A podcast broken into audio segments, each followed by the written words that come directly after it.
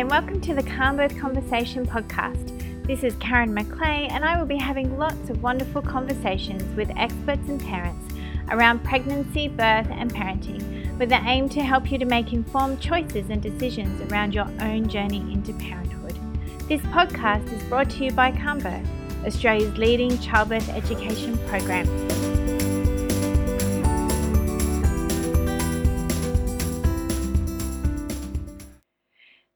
Conversation is about midwifery led care and home birth. So I'd like to welcome Janine O'Brien and Jo Hunter, who are amazing independent midwives um, here in Sydney. Jo um, is Midwife Jo, So if you're looking for Jo, you can find her under a business name of Midwife Joe, And Janine is in with iBirth. So if you look for her under iBirth. So, welcome, ladies, and thank you for joining me this evening.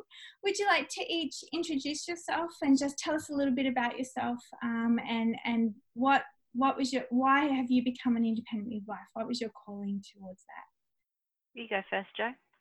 Okay. Um, I came to midwifery really from being a birthing woman. So I had um, four children, three of which were born at home with the same midwife. Mm-hmm. Um, and back then I was a doula. I'd been a doula for 10 years.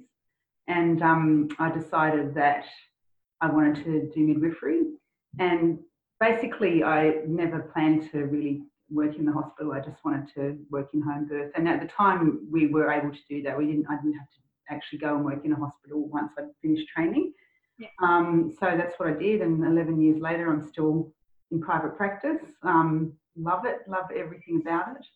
Um, I'm also co creating a documentary called Birth Time, which we've been filming for four years, and it's just about well, it's, it is actually complete. It's ready to go, but you know, because of the whole coronavirus thing, we've had to put off the release of it. So mm-hmm. that'll be hopefully we, will be able to give some dates soonish when we know things are going back to, a bit back to normal. So yeah, that's me. Yeah, fantastic, excellent. And Janine, tell us a bit about you as well.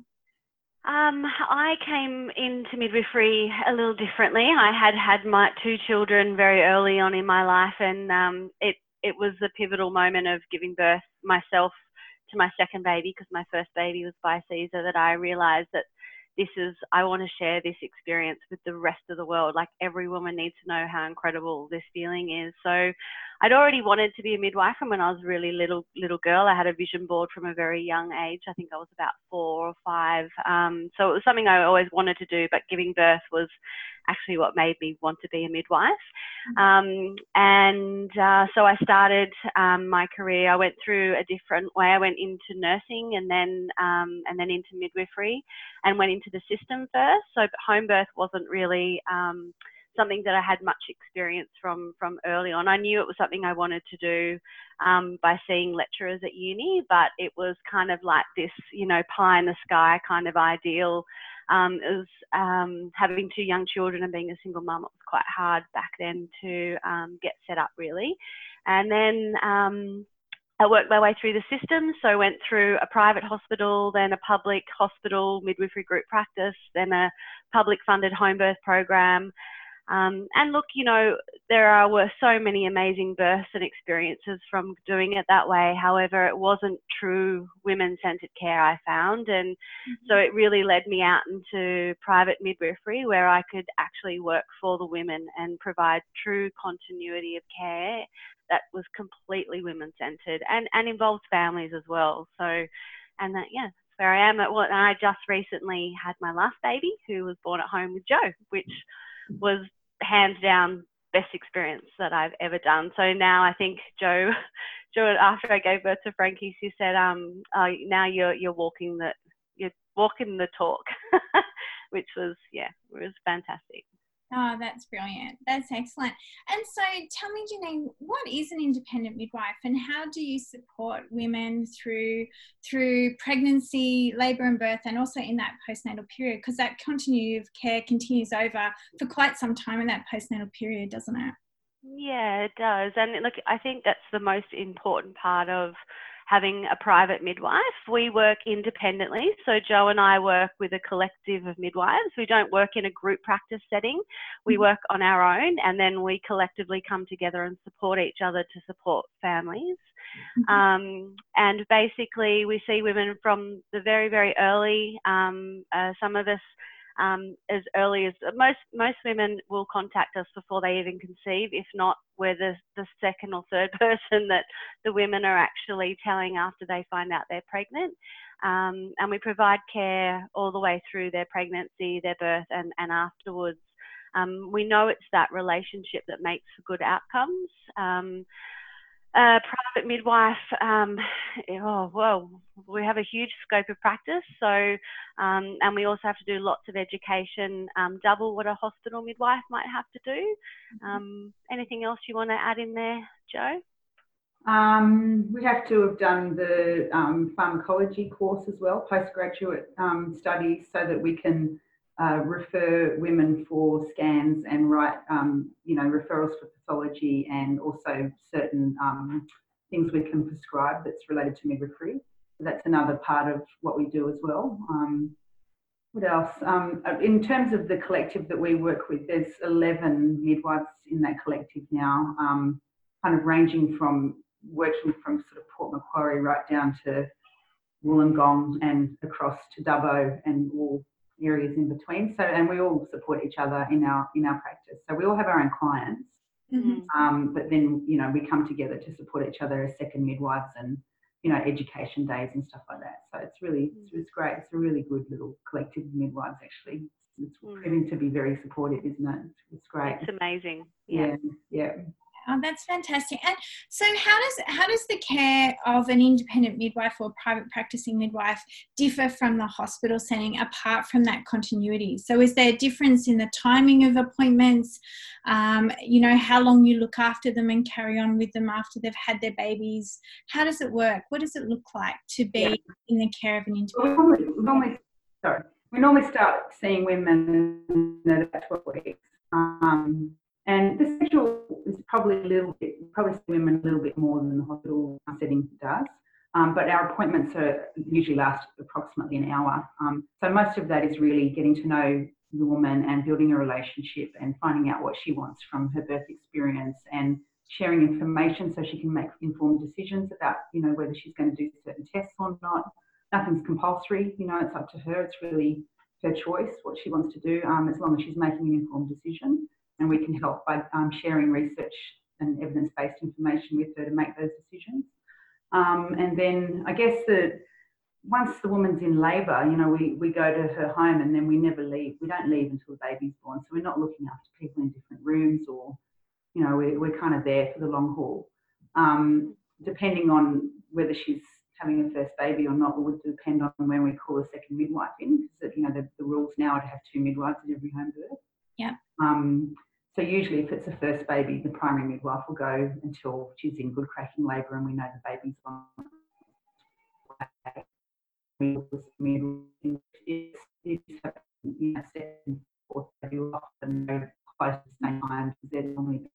yeah, you're just cutting um, and, and then, Oh, am I? Yeah. We just lost you a bit. Yeah, we just lost you a little bit. What did you hear till until what did we hear until it was it was kind of like um until she's in good cracking labour. Good cracking labour yeah. So so if she's having her her se- second third or fourth baby usually the we would go at around the same time because normally it's a lot quicker for those births. Yeah. Um, and in terms of the, the actual birth we go you know um, we, we're there for the long haul. We're not looking after other people in in other rooms. So we kind of i guess for, for me, that's where the safety lies in home birth is one, the relationship with the woman and her family. Um, yeah. and really building up trust so that, you know, if, if I was to say, or if Janine or any midwife was to say, you know, I think things are deviating from normal now and we need to transfer, that they would trust that that is the truth and that they would be happy to, to transfer and vice versa. If that yeah. woman's really feeling like she needs to go, even if there's not something clinically that's obvious, yeah. You know, if, if her intuition or whatever it is is telling her that she wants to go to hospital, then we would trust her and, and go with her. So that's probably the most important thing, as, along with being with her the whole time. Mm. So, you know, when, when we're with a woman and she's having a normal physiological birth and there's no interventions, mm. it's very, very obvious when something deviates from normal because we can't blame it on anything else. You know, we can't blame it on the Synto drip. We can't blame it on the morphine that she's just had. You know, um, so it's uh, uh, yeah, it's very safe and very safe care. I feel yeah. Yeah. Okay. And in that. And just to add in with what Jo said, you know, we we share not only evidence, we share the guidelines, and the guidelines come from Australian College of Midwives. And again, they're guidelines, they're not rules. So whilst we might advise, suggest, recommend, the women make the decisions that's right for them. Because not like when we when I worked in a hospital, there's a lot of policies and procedures that are great for hospitals because they're big institutions, but they don't fit every family and every woman. And they also often don't reflect the current evidence base. So, you know, it takes quite a bit of time for current evidence to actually make its way into hospitals and to make its way into practice because a lot of mm-hmm. practitioners have you know often ways of doing things that maybe they've done um, for a while. So often it's women who will come to me and say janine i've found this and uh, and they're the ones that often teach me because they do the women who are choosing to birth at home are often very well researched as well. And, and, actually to carry on from that that's one of the beautiful things about being in private practice is that you know, um, like Janine said, there's actually study that shows that it takes about seven years for evidence-based practice to become into play. By the time that you know the the um, research is done, you know, um, people have looked at it, the policies have changed in the hospital, and it actually filters down to you know practice. It's about seven years. So for us, we can read a piece of research and change our practice right then and there. We don't have to wait for policy change and that sort of thing. So that's a really that's a big bonus for us yeah. Mm. yeah absolutely. Yeah and and in that postnatal period do you carry on for is it six weeks postnatal? Yeah. how, what does that look like? And after the women give birth how often do you initially come to visit them? And then and how does it look over that six week period you go. Yeah, so we, we all go we all go um, we all have a different kind of thing that works for us, but more often than not, we usually see them about four to five times in the first week, sometimes more, if especially if it's their first baby, mm-hmm. um, and then often you know sometimes weekly or um, and then at six weeks. So um, it's you and you've, they've got our phone number. They know that they can contact us um, excuse me, my talking of babies. um, if they need anything, they call us, and you know we're usually over um, uh, whenever they need, really. Um, obviously, there's a schedule of visits that works well um, for most women, mm-hmm. um, but but most of the time, sorry, someone needed to be fed. most of the time, you know, we I suppose the visits are very inclusive of information that um, is going to happen for the next little while. So often when birth goes well, women feel really confident in themselves and their bodies, and their and the and things go well after birth. Usually when birth goes well, so feeding goes well. So when women are well educated with what's going to happen tomorrow, their fear is often not there. So they they feel supported and educated. And we are on the on the end of the phone twenty four seven. You know, so if there's yeah. any question whatsoever, you know, they be surprised at some of the photos we get. yeah, I can imagine. I can imagine. And so, I guess then, what are the advantages of for women for considering birthing at home? What What's the research showing around birthing at home, and and um, and what sort of women uh, would sort of would you suggest this would be right for them to consider? I mean, the research the research shows that I mean, particularly continuity of midwifery care in any setting, but certainly home, you know, in, in the home, that, that there's less intervention mm-hmm. in home birth. Um, there's better outcomes for both women and babies, and there's higher levels of satisfaction for for the women and their partners and their families. Um, you know, and that's looking at like versus like. I mean, often people will say, oh, of course, the home birth's going to look better because we're just looking after low risk women. But mm-hmm. there's plenty of studies out there that look at just low risk women birthing in a standard hospital model and low risk women birthing in a home birth model. And, and we know that the outcomes are, are better. Yeah. Um, and that's got to be because of the continuity. Yeah. Yeah. And so is, is home birth really just for low risk women? Like or, or what women would you take on to birth at home? Who who chooses to birth at home? there's, there's, go on. Sorry, Janine. No, you go. You go. Um, there's there's definitely you know there's there's definitely different schools of thought. So, so you have women who are really highly researched that are having their first babies and they, they, they see the benefits of it and they come to us and, you know, those women usually go on and have fantastic experiences. And then there's another group of women who are very traumatized from their last experiences in the hospital setting and they're not going back for seconds. Um, and then they, they find us that way. Um, that's kind of really the two the two main ones, or, or women who have had really great, very easy experiences in the hospital and go, you know what, that was really easy. I just want to stay home next time. You know, so a big cohort of women, anything from you know corporate women right down to you know young twenty year olds who you know are having their first baby. Like it's there's no sort of yeah, there's no sort of standard home birth woman really. yeah.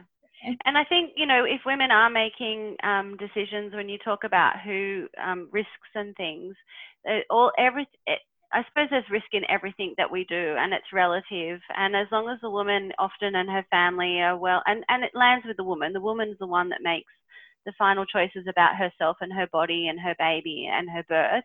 But if she's well informed about like her own choices and what the options are or what could happen or you know what things we have in place then you know of course we're going to work with her and what and what she decides. So for example i'd had a previous cesarean and a lot of the time you know um, people say that, that that's not that's not you know safe to have a home birth after cesarean when in fact the research actually says quite the opposite. Um, hazel keedle has some great research around um, home birth after cesarean and VBAC. So um, I think again going back to the research and seeing what it what it says, but also um, at the end of the day, it's a woman's choice what she does with her body, and it's a human right. You know. And it's also, it's also. I mean, where, where, what do you think safety is as well? I mean, you know, we've got we've got emotional safety as well as physical safety, and that's a big factor, and that's a very big factor for lots of women. When we know one in three women are experiencing birth trauma in this country. They're coming out of their births feeling traumatized. Yeah. Um, so you know that that's a big one in terms of even you know mothering their babies and you know postnatal depression and everything that comes from trauma. Yeah. Um, you know, yeah, emotional safety is just as important. Absolutely, you're speaking to you're speaking to the converted on that one. With all of us here at Calm we're very very big on that emotional safety around birth. So, um, what then i guess that leads us to that question and that's always the question that that i know that i get asked regularly as an educator but also as a, as a practicing midwife as well is is it safe? Is home birth safe? And what happens if things don't go to plan? How how do you address those questions? How do you have those discussions with women and their families? Because often it's their families. Usually as you said the women are well researched but it's the families that are getting into their ear a little bit or partners that are not comfortable with birthing at home. Do you want to go for it, Janine? Yeah, so look, you know, it's part of the education process. You know, throughout the pregnancy, we talk about you know, normal labour, normal physiology, um, what to expect, when to call the midwife, and also putting a plan in place. So, um, all women have a local hospital, and we often, um, it, it's important that she books into her local hospital. Um, some of us have practicing rights at Westmead, so we have, we're able to visit like a private obstetrician does um, and uh, continue to care for women um, who either have higher risk factors, um, who might not feel safe to birth at home, um, or if birth deviates from normal at home, or if their pregnancy deviates, um, so we can actually collaborate with an obstetrician. Um, however, at home, it you know we have oxygen, we carry syntocinon and drugs, etc. We have um, IV equipment, cannulation. Um, we have everything basically that you would have in a birth room at the hospital. Um, but we also know that woman and that family really well. So it often is, like Jo was saying earlier, um, it becomes quite loud or quite um, you're quite knowing when something's going off the normal garden pathway. Mm-hmm. And often the woman will actually be the one that will say, you know, not always, but sometimes she'll say something doesn't feel right, or and that's it's actually quite an important thing for her to have her own realization that something's mm. feeling different. And we have very honest conversations about what's going on and um, how does she feel? You know, how does her partner feel? And you know, what about if we make our way into hospital? And most of the time, we have time, right, Jo? Like, mm. it, it, an, a true emergency is very rare, mm. and w- the ones that do happen, true emergencies, we're actually often very well upskilled midwives. We have, like I said earlier, we have to do double the amount of um, professional um, education every year. Um, and that's because we don't have those buttons on the wall to press if there is an emergency and lots of people run in. We have two of us there that mm. know how to deal with obstetric emergencies um, while there's help on the way, which would often be an ambulance.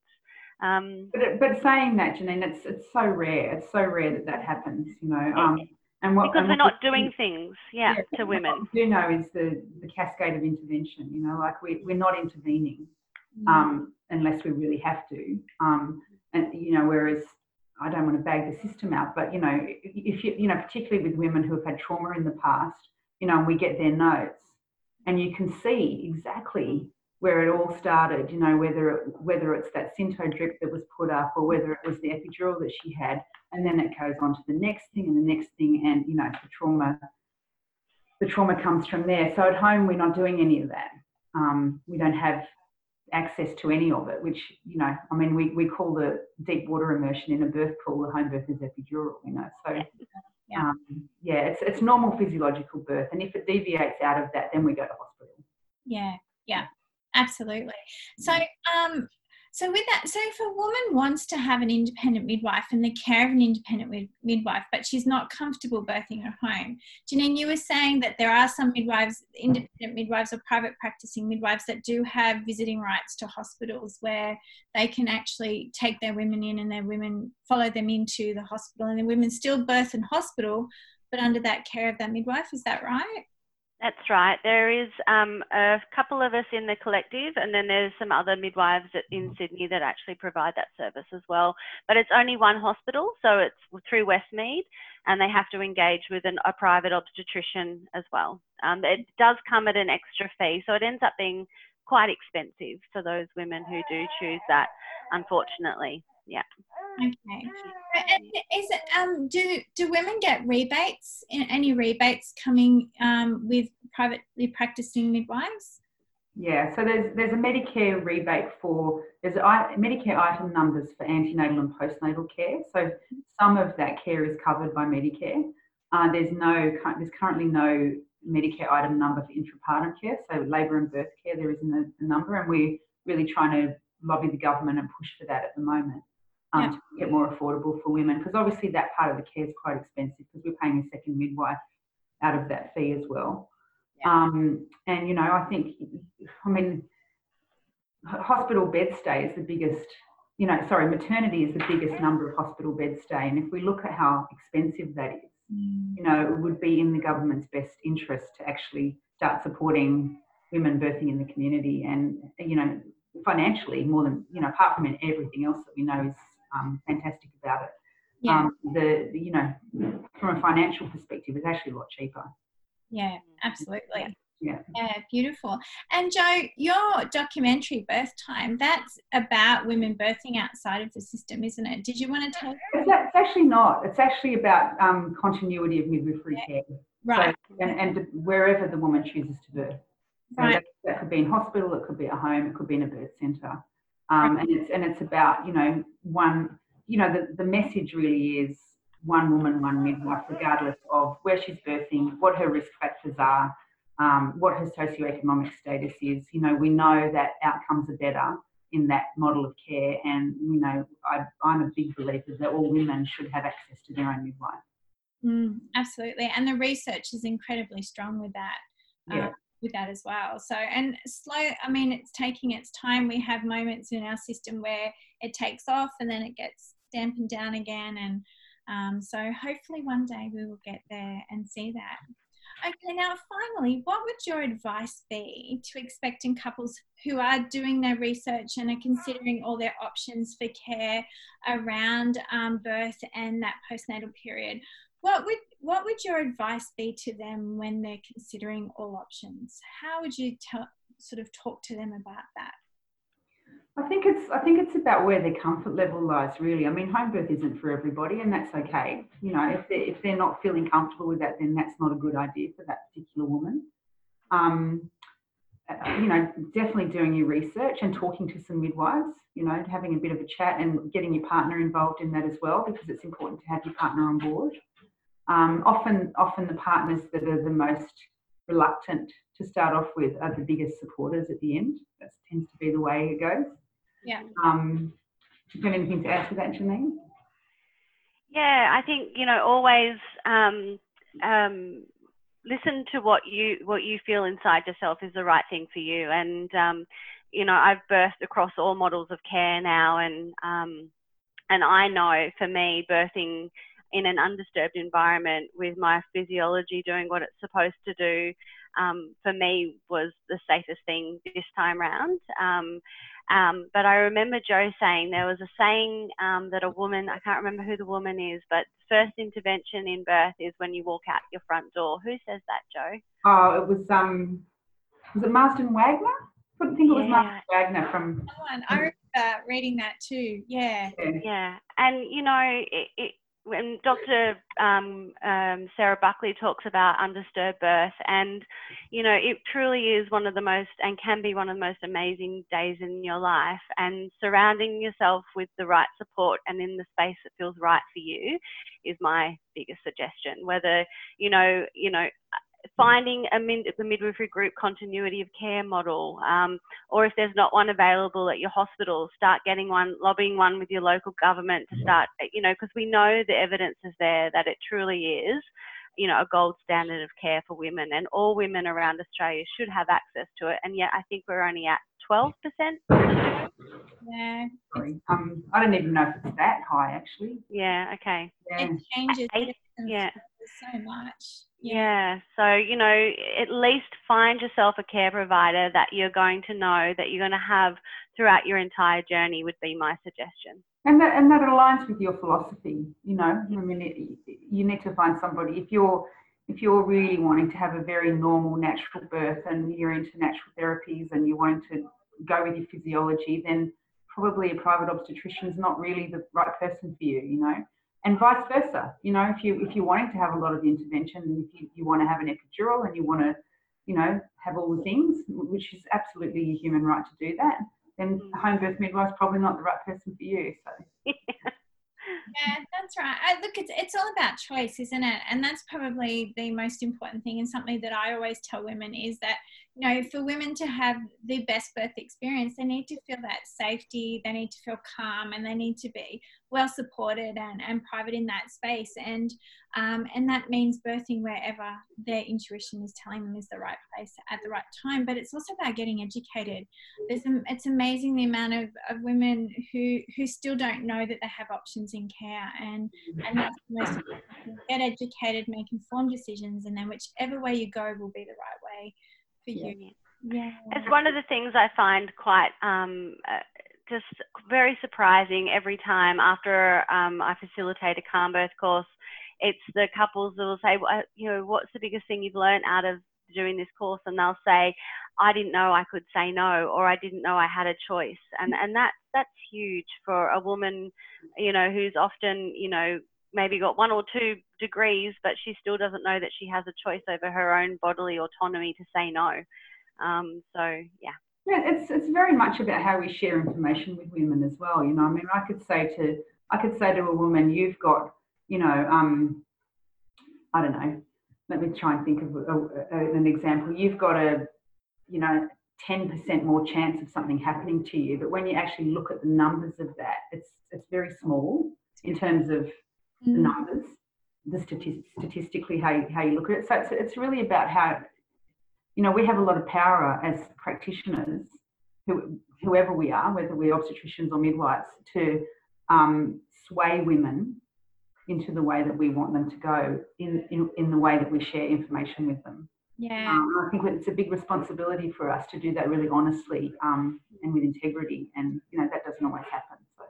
So. No, that's right. Language is really powerful. You can say mm. the same thing in different ways and it have completely different meanings Yeah, to, to Yeah. women and I, and I, I agree with you it needs to be given in a very neutral way so as the woman really feels that she you know this is this is you know the pros and the cons to it how do you feel about that what questions have you got it i love uh, milli hill talks about you know your your body your your birth your baby and i think that's exactly what it is it's about Yeah. saying realizing that women are in charge of their journey Yeah. and they're, there the caregivers are there to support them not manage them yeah. And, and, and also the, the lovely thing about actually birthing at home is that we're, you know, we're, we're invited into women's homes. It's not our domain, which is very different to a hospital setting. You know, when a woman goes in and her partner, particularly the men, I think, or partners with female partners, um, when they go into a hospital setting, that it's kind of a very foreign space, and it's it's almost like it's not their space. You know, it's Yeah. very hard to, particularly for partners, to feel comfortable in that setting. Um, and with home birth, we're invited into their space, so it's their domain, and you know they're in control of what's happening. Um, and you know, like I said before, hopefully the relationship is is is such that you know we we trust each other, and you know if anything does deviate, then we we go. But yeah, I think I feel like the the venue is pretty important too, actually. Yeah. Yeah. yeah And it's their genomes as well, their beautiful microbiome, which, you know, is incredibly important, we know, for babies, uh, for the birthing experience as well. Yeah. Yeah, absolutely. Beautiful. Well, thank you so much for having a chat with me tonight. I really appreciate you taking time out of your very busy busy schedule. I know Jo, you've been very busy today.